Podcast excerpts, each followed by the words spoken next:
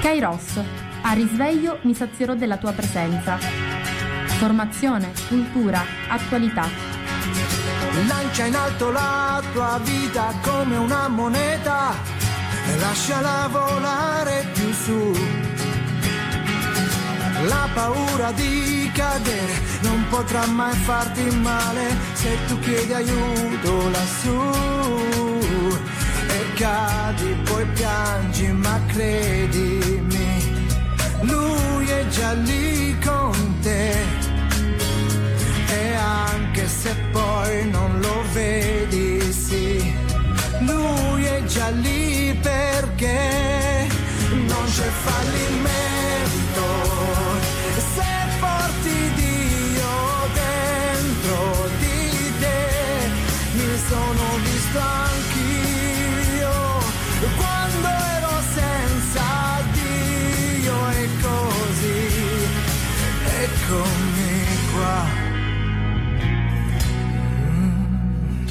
Buongiorno a tutti da Antonella dai microfoni di Radio Gemini. Oggi venerdì 14 gennaio. Il tempo vola, mm, lasciatemelo dire, l'anno è cominciato da pochissimo e già del mese di gennaio abbiamo trascorso 14 giorni. Spero che li stiate trascorrendo serenamente. So che ci sono molte persone che sono positive al Covid, altre che sono confinate a casa per quarantene. A tutte queste persone il mio saluto, il mio affetto, la mia vicinanza, perché è un'esperienza antipatica, pesante, però stiamo vivendo questi tempi e dobbiamo viverli serenamente, cercando di occupare la nostra mente in cose piacevoli, cercando di leggere qualche libro, di sperimentare qualche nuova ricetta di cucina, di pensare un attimino e di intrattenerci anche telefonicamente con tutte le persone che ci stanno, che ci sono care. Possiamo pure vedere qualche programma interessante alla televisione, devo dire che ce ne sono, e possiamo anche un attimino riflettere sulla nostra vita e sul nostro essere. Una buona giornata a tutti quelli che mi ascoltano, alle mie amiche intende a sfaccendare, a chi viaggia e mi può sentire, a chi mi ascolta dai paesi vicini perché so, so che ci sono persone che ci ascoltano dai paesi vicini, a chi sta lavorando e può accendere la radio. Questa mattina voglio iniziare questa mattinata nel ricordo di una grande persona di cui proprio oggi a mezzogiorno verranno celebrati i funerali. Mi riferisco a Davide Sassoli. Davide Sassoli che era presidente del Parlamento europeo che è venuto a mancare e improvvisamente anche se dopo lunga malattia e vi leggo da Avvenire un bellissima, bellissima, un bellissimo articolo eh, proprio a firma della redazione di Avvenire che parla proprio del fatto della visita che Mattarella e Draghi hanno fatto alla Camera Ardente allestita ieri proprio in memoria di Davide Sassoli. Si è aperta alle 10 in Campidoglio in sala Promoteca la Camera Ardente per l'ultimo saluto al Presidente del Parlamento europeo David Sassoli che è rimasta aperta fino alle 18. Fra i primi a rendergli omaggio sono stati il Presidente della Repubblica Sergio Mattarella e il Premier Mario Draghi, accolti dal Sindaco di Roma Roberto Gualtieri, padrone di casa. Giorno 14 e quindi oggi, funerali di Stato alle 12 nella chiesa Santa Maria degli Angeli in Piazza della Repubblica a Roma. Presiederà la celebrazione il cardinale Matteo Zuppi in virtù dell'amicizia che lo legava a Sassoli, morto a 65 anni. Da giovanissimi frequentavano lo stesso liceo a Roma e negli ultimi anni si erano reincontrati anche a Bologna. A riportare la notizia è stata l'arcidiocesi di Bologna. Oltre al presidente Mattarella, alle seque saranno presenti i presidenti della Commissione europea e del Consiglio europeo, Ursula von der Leyen e Charles Michel. Lunedì 17 si terrà una cerimonia di commemorazione a Strasburgo. Era già in programma una sessione plenaria, eh, plenaria, la prima dell'anno che sarebbe stata l'ultima sotto la sua presidenza. Parteciperanno Michel von der Leyen, probabilmente anche Macron. Il segretario nazionale del Partito Democratico Enrico Letta leggerà il discorso ufficiale. Una banda suonerà l'inno e per l'ultima volta di Sassoli al Parlamento di Strasburgo, la sua seconda casa. Vediamo però un attimino chi era questa persona. Era una stella dell'Europa che attenua la sua luce. Davanti alla scomparsa prematura di Davide Sassoli, leggo l'articolo di Eugenio Fatigante apparso martedì 11 gennaio. Di fronte davanti alla scomparsa prematura di David Maria Sassoli, questo è il nome completo, si può davvero dire che ci lascia appena a 65 anni, era mio coetaneo. Anzi un anno meno di me, con almeno la soddisfazione di avere visto compiere grandi progressi a quell'Europa che lui, presidente del Parlamento europeo, per lui è stata una delle grandi passioni dell'esistenza assieme al giornalismo. È stato infatti uno dei grandi protagonisti del Recovery Plan, il piano di rilancio del continente sferzato dal Covid, di cui ha avuto la soddisfazione di vedere muovere i primi passi. Un approdo e una dimensione, quelli europei, naturali per un politico sui generis, volto gentile, dal ciuffo accattivante, sorriso costante e mai eccessivo, sempre misurato, più a suo agio sui grandi palcoscenici continentali che nelle risse spesso da cortile della politica italiana.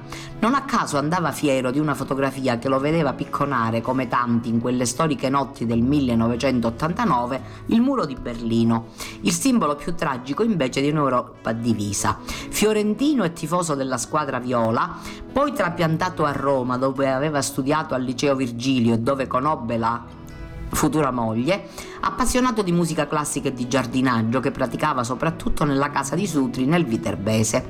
Sassoli si chiamava David Maria nel segno dell'omaggio voluto dal padre Domenico, giornalista del popolo, che aveva combattuto nella Resistenza, quotidiano della democrazia cristiana, venuto a Roma da Firenze negli anni 60 a frate David Maria Turoldo, figura luminosa e a tratti anche scomoda.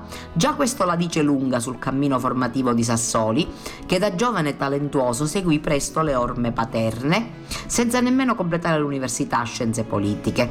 Egli stesso, nei cenni biografici presenti sul suo sito, ricordava i primi passi trascorsi sulla scia di Turoldo, all'interno della tradizione di quel cattolicesimo democratico che a Firenze ebbe anche un faro con nome Giorgio Lapira.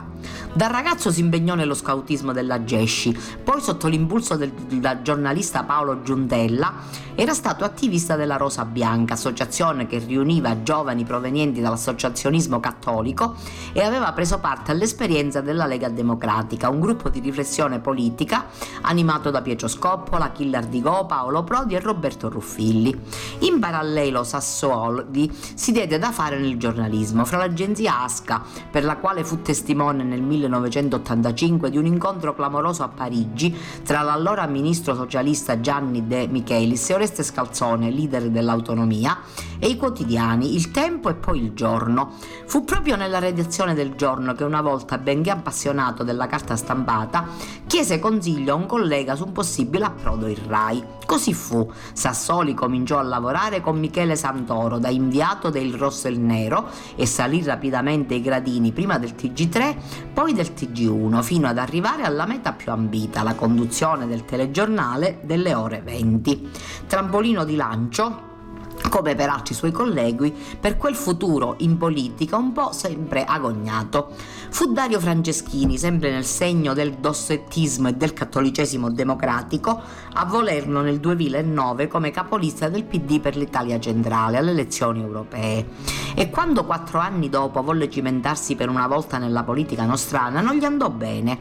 Alle prime democratiche, per candidarsi come sindaco di Roma nel 2013, arrivò secondo, nettamente distanziato distanziato dal chirurgo Ignazio Marino. Da qui il ritorno nell'alveo europeo, a lui più congeniale.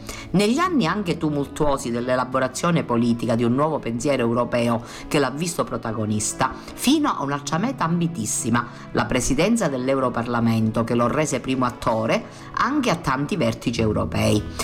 È stato proprio Sassoli, come ha ricordato nelle prime ore del lutto Enrico Letta, segretario del PD, a battersi con forza per mantenere sempre aperta l'Assemblea continentale anche nei mesi più difficili della pandemia, facendo mettere a punto tutte le accortezze tecniche per non dover chiudere un presidio di libertà per tutti gli europei, fino agli ultimi mesi segnati dalla rapida e brusca malattia.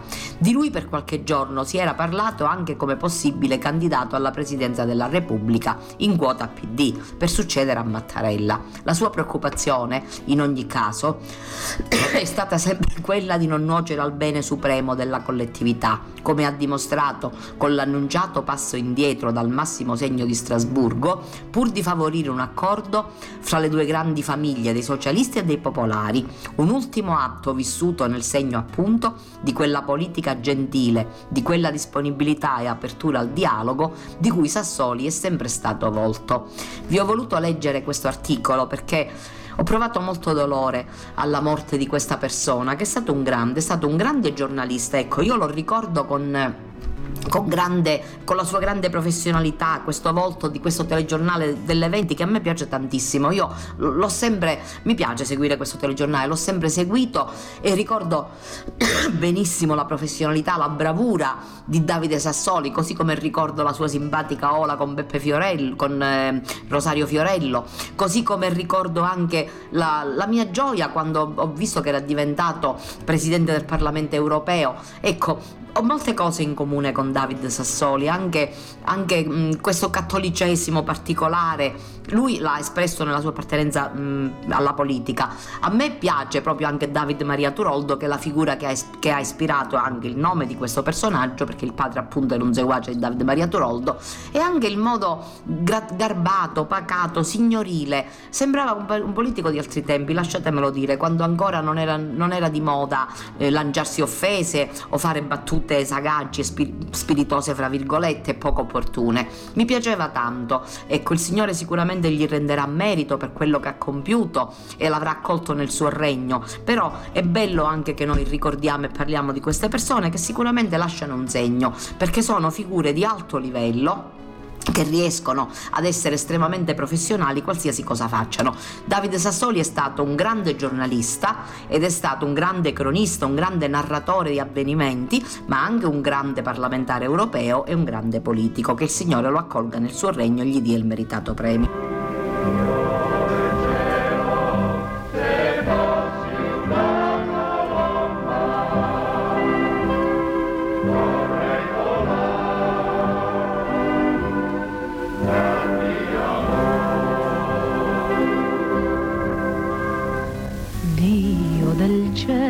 Fossi una colomba, vorrei volar laggiù dove il mio amore, che inginocchiata San Giusto prega con l'animo mesto, fa che il mio amore torni, ma torni presto la colomba bianca vola, diglielo tu che tornerò,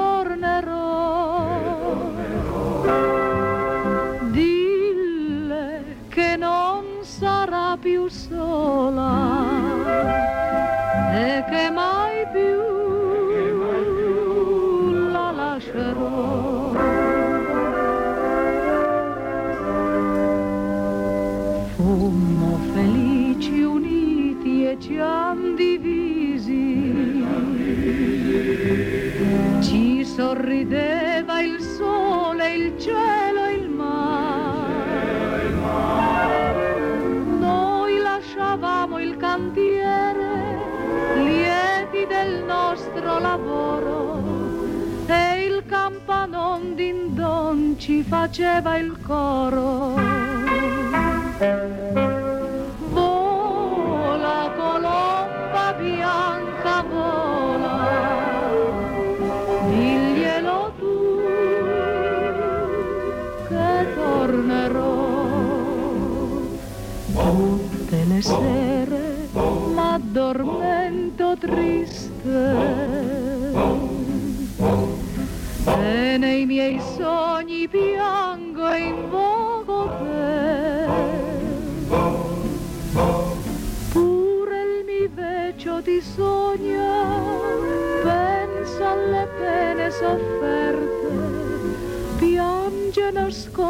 Il viso tra le coperte. Vola colomba bianca, vola, diglielo tu che tornerò.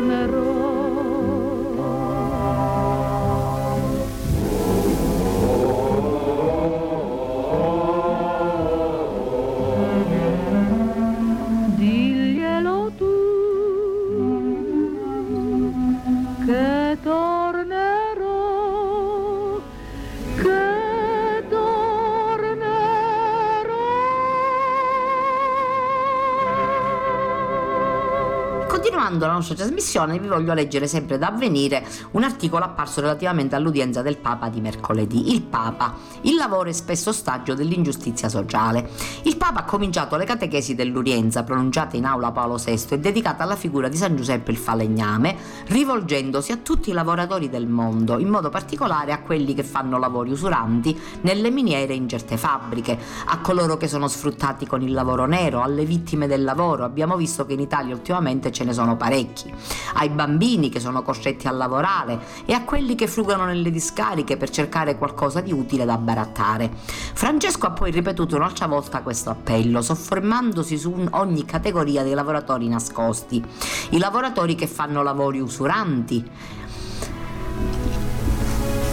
i lavoratori che fanno i lavori usuranti e, anche, um, e, e, e dicendo anche il lavoro nero, ha proseguito a braccio e oggi c'è il lavoro in nero e tanto alle vittime del lavoro che soffrono incidenti del lavoro, ai bambini che sono costretti a lavorare come persone adulte, questo è terribile e tutti questi sono fratelli e sorelle nostre che si guadagnano la vita così, non gli danno la dignità. Pensiamo a questo e questo succede oggi nel mondo, ma penso anche a chi è senza lavoro, a quanti si sentono giustamente feriti nella loro dignità perché non trovano un lavoro, ha proseguito il Papa che poi ha aggiunto a braccio. Questa gente va a bussare alla porta delle fabbriche, delle imprese, non giova niente, feriti nella dignità, perché non giovano questo lavoro. Quello che ti dà dignità, spiegata ancora Francesco a braccio, non è portare il pane a casa, puoi prenderlo dalla Caritas.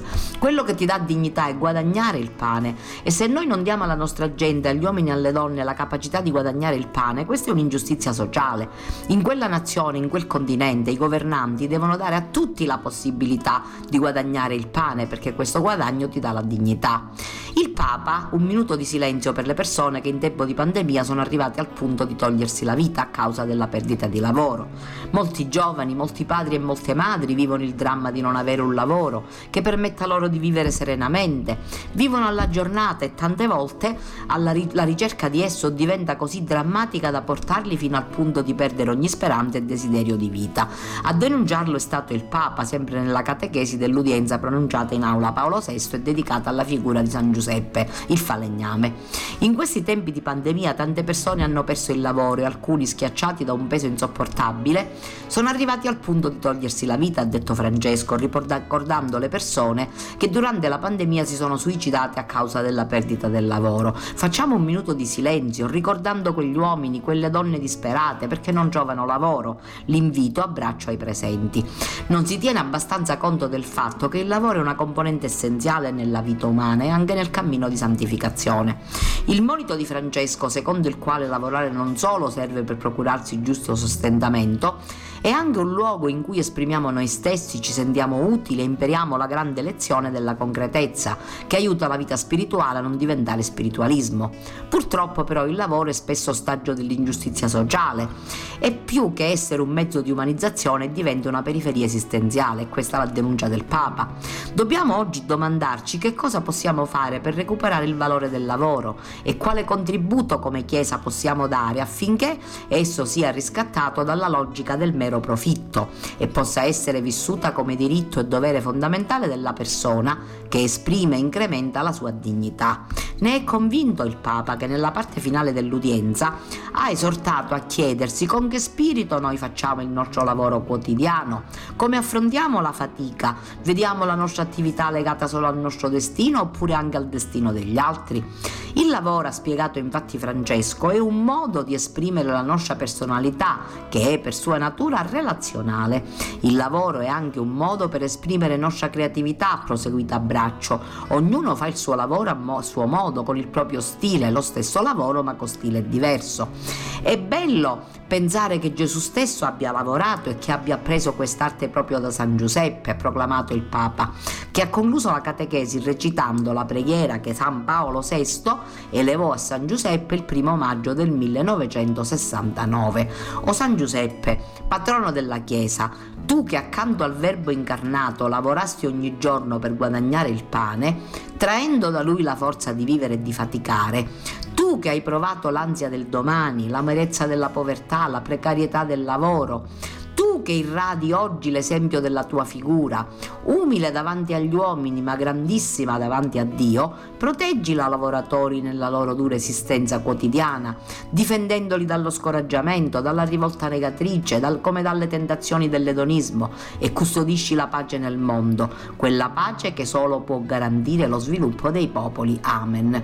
Ecco, bellissima questa catechesi del Santo Padre, molto importante, molto significativa perché il lavoro fa parte dell'essere umano. Ecco, l'uomo ha iniziato la sua vita lavorando la terra con il lavoro della campagna e poi piano piano, grazie anche eh, grazie a, all'uomo, ecco, alla, all'ingegno umano, grazie all'intelligenza degli uomini, si è, progr- si è andati avanti fino ad avere tanti tipi di lavoro, anche i lavori tecnologici che ci sono adesso, che sono molto importanti, che sono molto significativi, però ecco ci dobbiamo rendere conto che il lavoro non è qualcosa di scontato, il lavoro è una conquista, ci sono molti ragazzi che non hanno lavoro il mondo del lavoro sta cambiando perché esiste anche un tipo di lavoro nuovo, esiste il lavoro eh, con, eh, diciamo, attraverso i mezzi tecnologici, tante cose stanno cambiando, la nostra è una, società in evoluzione, quello che conta è però che questo lavoro sia visto sempre come un diritto della persona che va retribuito, che va garantito, vanno create anche le condizioni buone perché il lavoratore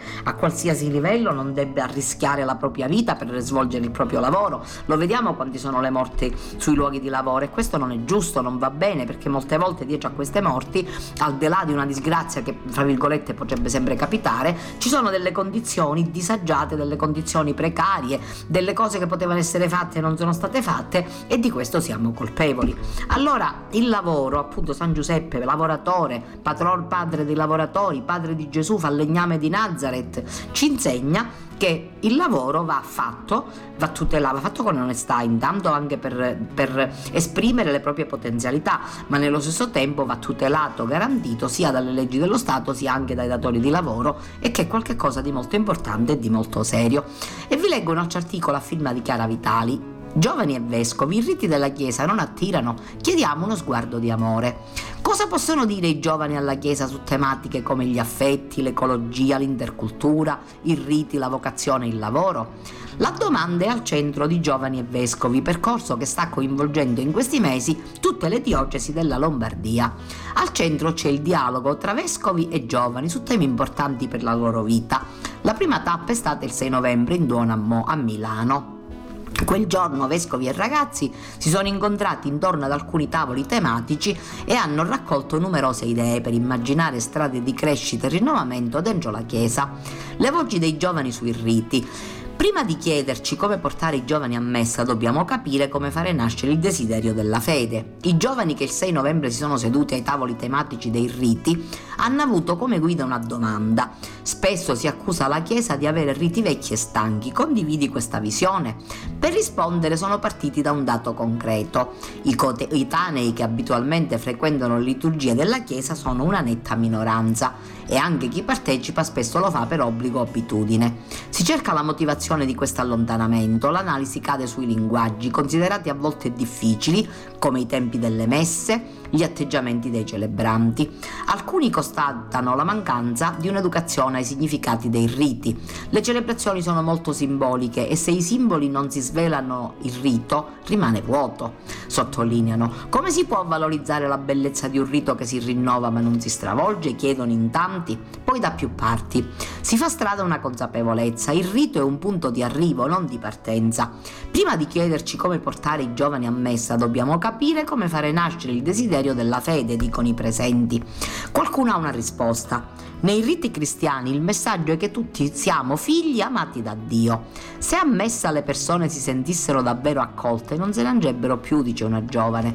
Tanti concordano. Il rito diventa bellissimo nel momento in cui ci si sente guardati con amore, spiega uno dei partecipanti. È stato così anche per me, aggiunge, avevo un carattere ostico, ma qualcuno mi ha voluto bene anche nelle mie pieghe più difficili e questo mi ha avvicinato alla Chiesa. Dopotutto proprio la relazione tra gli elementi essenziali del rito, partecipare a una messa deve aiutare a coltivare tre legami, con me stesso, con Dio, con gli altri, dice un giovane. Per vivere i riti è fondamentale la comunità, ripetono tanti. È un aspetto che la pandemia ha drammaticamente evidenziato. Ho vissuto il non poter celebrare i funerali a causa delle restrizioni, racconta un giovane che abita vicino a Codogno, paese che ha registrato il primo focolaio in Italia di coronavirus. Forse nel momento in cui si viene privati di un rito è possibile cogliere uno dei suoi significati, l'essere accompagnati, non essere soli. Perché vi ho voluto leggere questo articolo? Perché tante volte, ah, i ragazzi, un mia missa, sti giovani, ci siamo chiesti se magari non dipende dal fatto che i nostri riti sono noiosi, lunghi e i ragazzi non comprendono?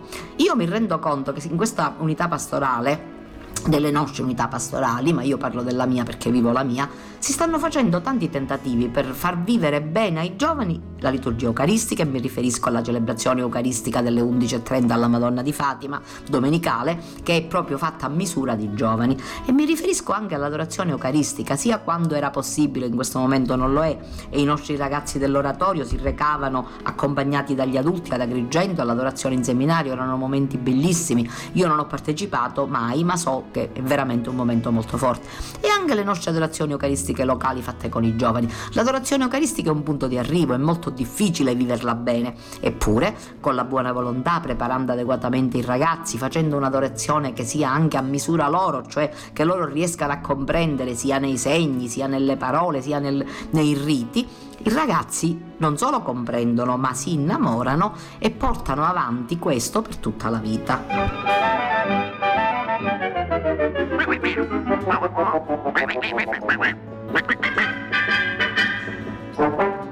Su un campo di grano che dirvi non so, un di paperina col babbo passò e vide degli alti papaveri al sole brillare e gli si incantò. La papera al papero disse papà, papari papaveri come si fa? Perché voi papari papaveri? disse papà. E aggiunse poi beccando l'insalata che cosa ci vuoi far così è la vita? Lo sai che i papaveri sono alti, alti, alti e tu sei piccolina, e tu sei piccolina. Lo sai che i papaveri sono alti, alti, alti, sei nata paperina, che cosa ci vuoi fare?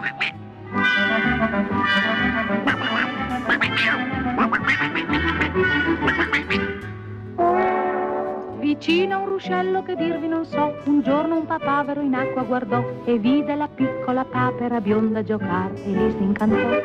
Papavero disse alla mamma, mamma, pigliare una papera come si fa? Non puoi tu pigliare una papera, disse mamma.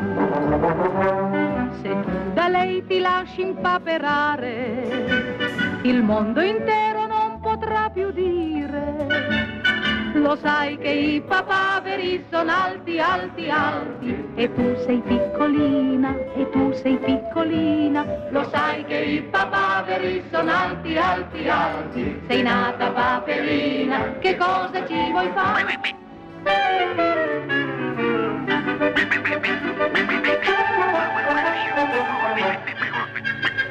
Un giorno di maggio che dirvi non so, avvenne poi quello che ognuno pensò. Papavero attese la papera al chiaro lunare e poi la sposò.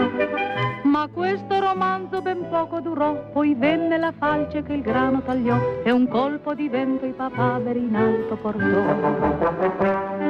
Così papaverino se n'è andato, lasciando paperina impaperata lo sai che i papaveri sono alti, alti, alti e tu sei piccolina, e tu sei piccolina. Lo sai che i papaveri sono alti, alti, alti, sei nata paperina, che cosa ci vuoi fare? Lo sai che i papaveri sono alti, alti, alti e tu sei piccolina, e tu sei piccolina. Lo sai che i papaveri sono alti, alti, alti sei nata paperina, che cosa ci vuoi fare? Che cosa ci vuoi fare? E leggo dall'osservatore romano un bell'articolo, La sinodalità è uno stile, non una ricerca di consenso. La sinodalità non è una semplice discussione, non è un aggettivo e non è neppure la ricerca del consenso della maggioranza, né un piano, un programma, ma uno stile da assumere. Lo ha detto il Papa alla delegazione dei movimenti dell'azione cattolica francese ricevuta giovedì 13 gennaio nella sala Clementina. Cari fratelli e sorelle, vi saluto tutti con affetto e ringrazio Monsignor von Lupt per le sue cortesi parole. Sono contento di accogliervi in occasione del vostro pellegrinaggio a Roma. Voglio anche salutare tramite voi tutti i membri dell'equipe di Azione Cattolica in Francia e vi chiedo di assicurare loro la mia preghiera e anche la mia vicinanza. È un'antica abitudine dei vostri movimenti quella di venire a incontrare il Papa. Già nel 1929 Pio XI aveva ricevuto alcuni rappresentanti dell'azione cattolica e aveva salutato in quel movimento il rinnovamento e la continuazione di ciò che è stato nei primi giorni del cristianesimo per la proclamazione del regno di Dio, nella cooperazione del laicato con gli apostoli. Avete scelto come tema del vostro pellegrinaggio proprio apostoli oggi. Vorrei riflettere con voi sulla nostra chiamata ad essere effettivamente apostoli al giorno d'oggi, a partire dall'intuizione che vi ha lasciato una delle grandi figure dell'azione cattolica cattolica, la Be Cargen, cioè la revisione di vita. Quando i discepoli camminavano con Gesù sulla strada di Emmaus, essi cominciarono ricordando gli avvenimenti che avevano vissuto e poi riconobbero la presenza di Dio in quegli avvenimenti. Infine agirono ritornando a Gerusalemme per annunciare la resurrezione di Gesù. Vedere, giudicare, agire. Voi conoscete bene queste tre parole, riprendiamole insieme. Vedere. Questa prima tappa è basilare, consiste nel fermarsi a osservare gli avvenimenti che formano la nostra vita, ciò che costituisce la nostra storia, le nostre radici familiari, culturali e cristiane. La pedagogia dell'azione cattolica comincia sempre con un momento di memoria, nel senso più forte del termine, una anamnesi, vale a dire il comprendere col senno di poi il senso di ciò che si è e di ciò che è stato vissuto e di percepire come Dio era presente ad ogni istante. La finezza e la delicatezza dell'azione del Signore nella nostra vita ci impedisce a volte di capirla sul momento e ci vuole questa distanza per coglierne la coerenza. L'enciclica Fratelli Tutti che i vostri gruppi hanno studiato inizia con uno sguardo sulla situazione a volte preoccupante del nostro mondo. Può sembrare un po' pessimista, ma è necessario per andare avanti. Senza memoria non si va mai avanti, non si cresce senza una memoria integra e luminosa. La seconda tappa è giudicare, o si potrebbe dire discernere. È il momento in cui ci si lascia interrogare, mettere in discussione. La chiave di questa tappa è il riferimento alla Sacra Scrittura. Si tratta di accettare che la propria propria vita sia passata al vaglio della parola di Dio, la quale, come dice la lettera agli ebrei, è viva, efficace e più tagliente di ogni spada a doppio taglio. Essa discerne i sentimenti e i pensieri del cuore. In Fratelli tutti ho scelto la parabola del buon samaritano per interrogare il nostro rapporto con il mondo, con gli altri, in particolare con i più poveri. Nell'incontro tra gli avvenimenti del mondo e della nostra vita da un lato e la parola di Dio dall'altro, possiamo discernere gli appelli che il Signore ci rivolge. I, nostri, I, vostri movimenti di azione cattolica hanno sviluppato nella loro storia vere pratiche sinodali, specialmente nella vita di gruppo che costituisce la base della vostra esperienza. Anche la Chiesa nel suo insieme è avviata in un processo sinodale e conto sul vostro contributo. Ricordiamoci in proposito che la sinodalità non è una semplice discussione, non è un aggettivo mai aggettivare la sostanzialità della vita. La sinodalità non è neppure la ricerca del consenso della maggioranza, questo lo fa un Parlamento, come si fa in politica. Essa non è un piano, un programma da mettere in atto, no, essa è uno stile da assumere, in cui il protagonista principale è lo Spirito Santo, che si esprime anzitutto nella parola di Dio, letta, meditata, condivisa insieme.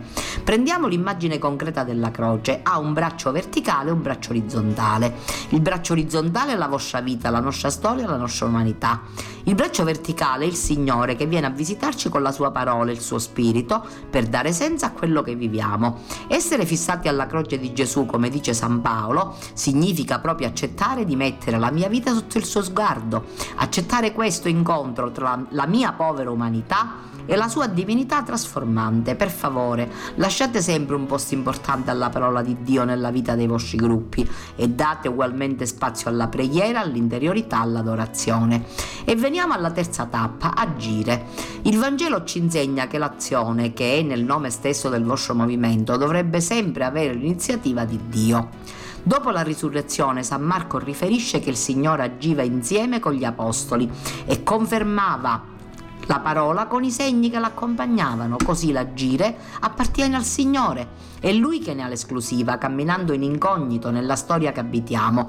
Il nostro ruolo consiste dunque nel sostenere e favorire l'azione di Dio nei cuori, adattandosi alla realtà che si evolve continuamente. Le persone che i vostri movimenti raggiungono, penso in particolare ai giovani, non sono le stesse di qualche anno fa Oggi, specialmente in Europa, quanti frequentano i movimenti cristiani sono più scettici rispetto alle istituzioni, cercano relazioni meno impegnative, più effimere, sono più sensibili all'affettività e perciò più vulnerabili, più fragili delle generazioni precedenti, meno radicati nella fede, ma tuttavia alla ricerca di senso di verità e non meno generosi. È vostra missione come azione cattolica raggiungerli così come sono, farli crescere nell'amore di Cristo e del prossimo e condurli a un maggiore impegno concreto affinché siamo, siano protagonisti della loro vita e della vita della Chiesa, perché il mondo possa cambiare. Grazie cari amici, grazie di cuore per il vostro generoso servizio di cui la Chiesa ha più che mai bisogno. In questo tempo nel quale tanto auspico che ciascuno trovi o ritrovi la gioia di conoscere l'amicizia di Cristo e di annunciare il Vangelo. Vi chiedo di portarmi nelle vostre preghiere, affido a voi responsabili come pure tutti i membri delle vostre equip all'intercessione della Vergine Maria e vi do la benedizione. La vita del laicato cattolico in Francia è da collocare nel contesto di una società indebolita dalla crisi sanitaria e dalle tensioni sociali. Nel periodo difficile che sta vivendo la Chiesa, a seguito della pubblicazione del rapporto Sauvé sugli abusi sessuali sui minori, lo ha riconosciuto l'arcivescovo François Folloup, presidente del Consiglio per i movimenti e le associazioni di fedeli, in seno alla conferenza episcopale francese, nel saluto rivolto al Papa all'inizio dell'udienza. Presentando i 40 partecipanti al pellegrinaggio sul tema Essere Apostoli oggi, che si svolge a Roma fino al 16 gennaio, il presule ha ricordato come nel 2020 fosse maturata tra i movimenti dell'azione cattolica di Francia l'idea di recarsi in Vaticano per un confronto con i dicasteri e per incontrare il pontefice. Uno dei primi frutti di questo progetto è stato quello di conoscersi meglio, di riflettere e condividere le rispettive istitu- intuizioni e di elaborare un testo comune che viene consegnato a lei e a ogni dicastero visitato, ha aggiunto. Quindi ha fatto riferimento anche alla dinamica sinodale su cui la Chiesa è chiamata a impegnarsi, tramite ciò che i soci di Azione Cattolica vivono, ha detto, si esercita qualcosa della sinodalità attraverso incontri dove l'ascolto e il discernimento si fanno progressivamente e ci si apre all'influenza dello spirito.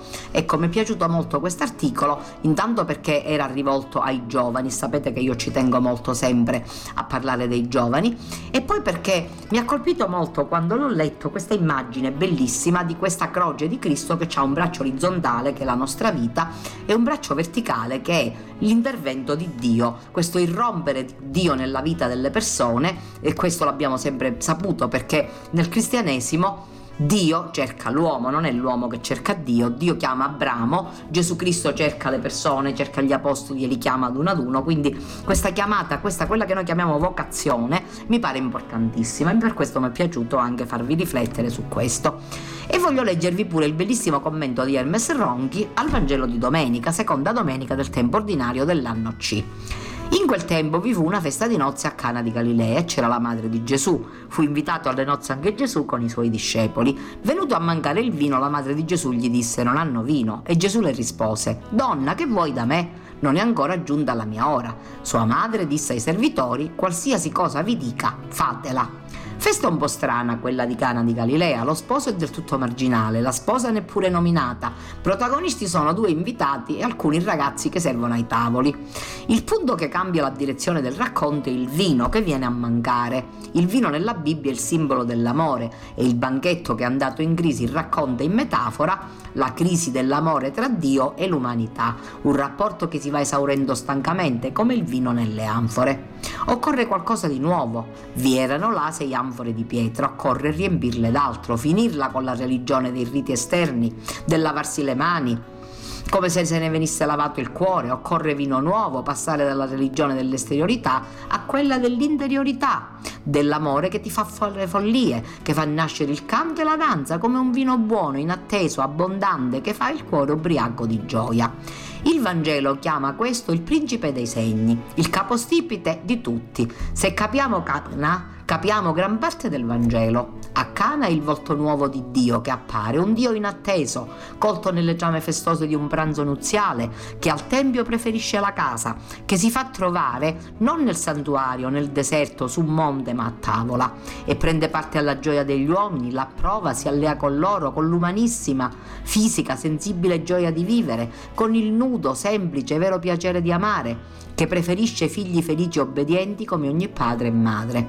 Il nostro cristianesimo, che ha subito un battesimo di tristezza, a Cana riceve un battesimo di gioia. Maria vive con attenzione ciò che accade attorno a lei, con quell'attenzione che è già una forma di preghiera. Non hanno più vino Notiamo le parole precise. Non già è finito il vino, ma loro, i due ragazzi, non hanno più vino. Sta per spegnersi la loro festa. Prima le persone. E alla risposta brusca di Gesù, Maria rilancia. Qualunque cosa vi dica, fatela. Sono le sue ultime parole, poi non parlerà più. Fate il suo Vangelo, non solo ascoltatelo, ma fatelo, rendetelo gesto e corpo, sangue e carne, e si riempiranno le anfore vuote del cuore, e si trasformerà la vita da vuota a piena, da spenta a fiorita. Il mio Gesù è il rabbi che amava i banchetti, che soccorre i poveri di pane e i poveri di vino. Il Dio in cui credo è il Dio di Gesù, quello delle nozze di Cana, il Dio della festa e del gioioso amore danzante. Credo in un Dio felice che sta dalla parte del vino migliore, del profumo di nardo prezioso, dalla parte della gioia. La felicità di questa vita si pesa sul dare e sul ricevere amore.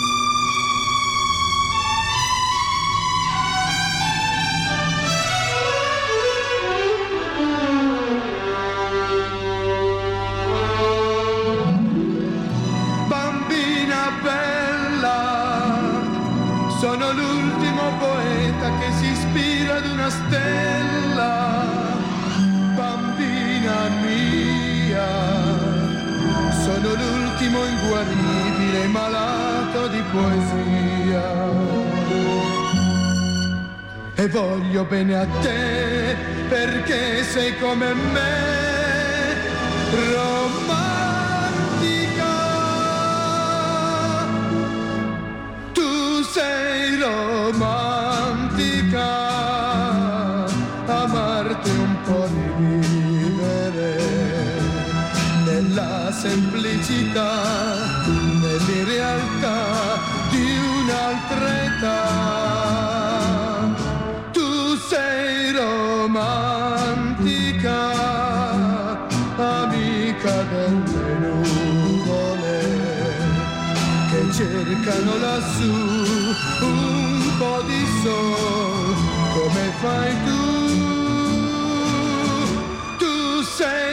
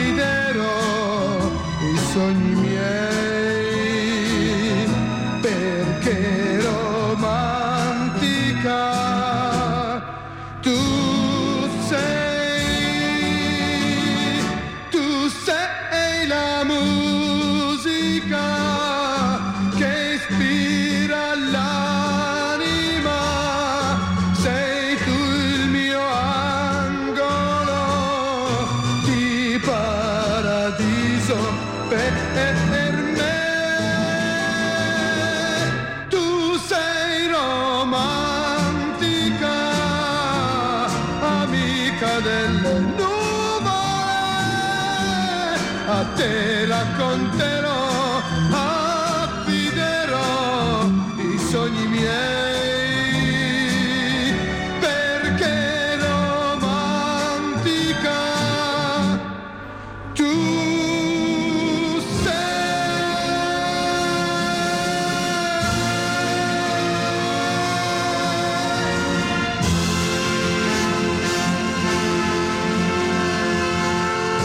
mi avvio alla conclusione di questa nostra mattinata, di questo momento che trascorriamo insieme, intanto vi do la ricetta. Ecco, oggi vi do una ricetta di una torta a cassata come la faceva mia madre cioè si fa un pan di spagna normalmente con 4 uova 200 g di amido 200 g di zucchero una busta di lievito si lavorano bene gli ingredienti si infornano a 180 gradi per circa mezz'ora fino a quando mettendo un, mm, uno stecchino all'interno del, del pan di spagna non vi rendete conto che è bello asciutto potete spegnere il forno uscire il pan di spagna e farlo raffreddare nel frattempo preparerete una crema con un litro di latte, 4 tuorli d'uovo, eh, zucchero a piacere intorno ai 200 grammi, però se volete la, la crema più dolce potete metterne anche di più, e amido, mh, mm, stessa, 180 grammi, quasi 200 grammi di amido. Sbattete bene gli ingredienti fra di loro, li mettete sul fuoco fino a quando la crema non si sarà mh, mm, addensata, dopodiché tagliate il pan di spagna in due parti, mm, se è venuto molto alto potete tagliarlo anche in tre parti.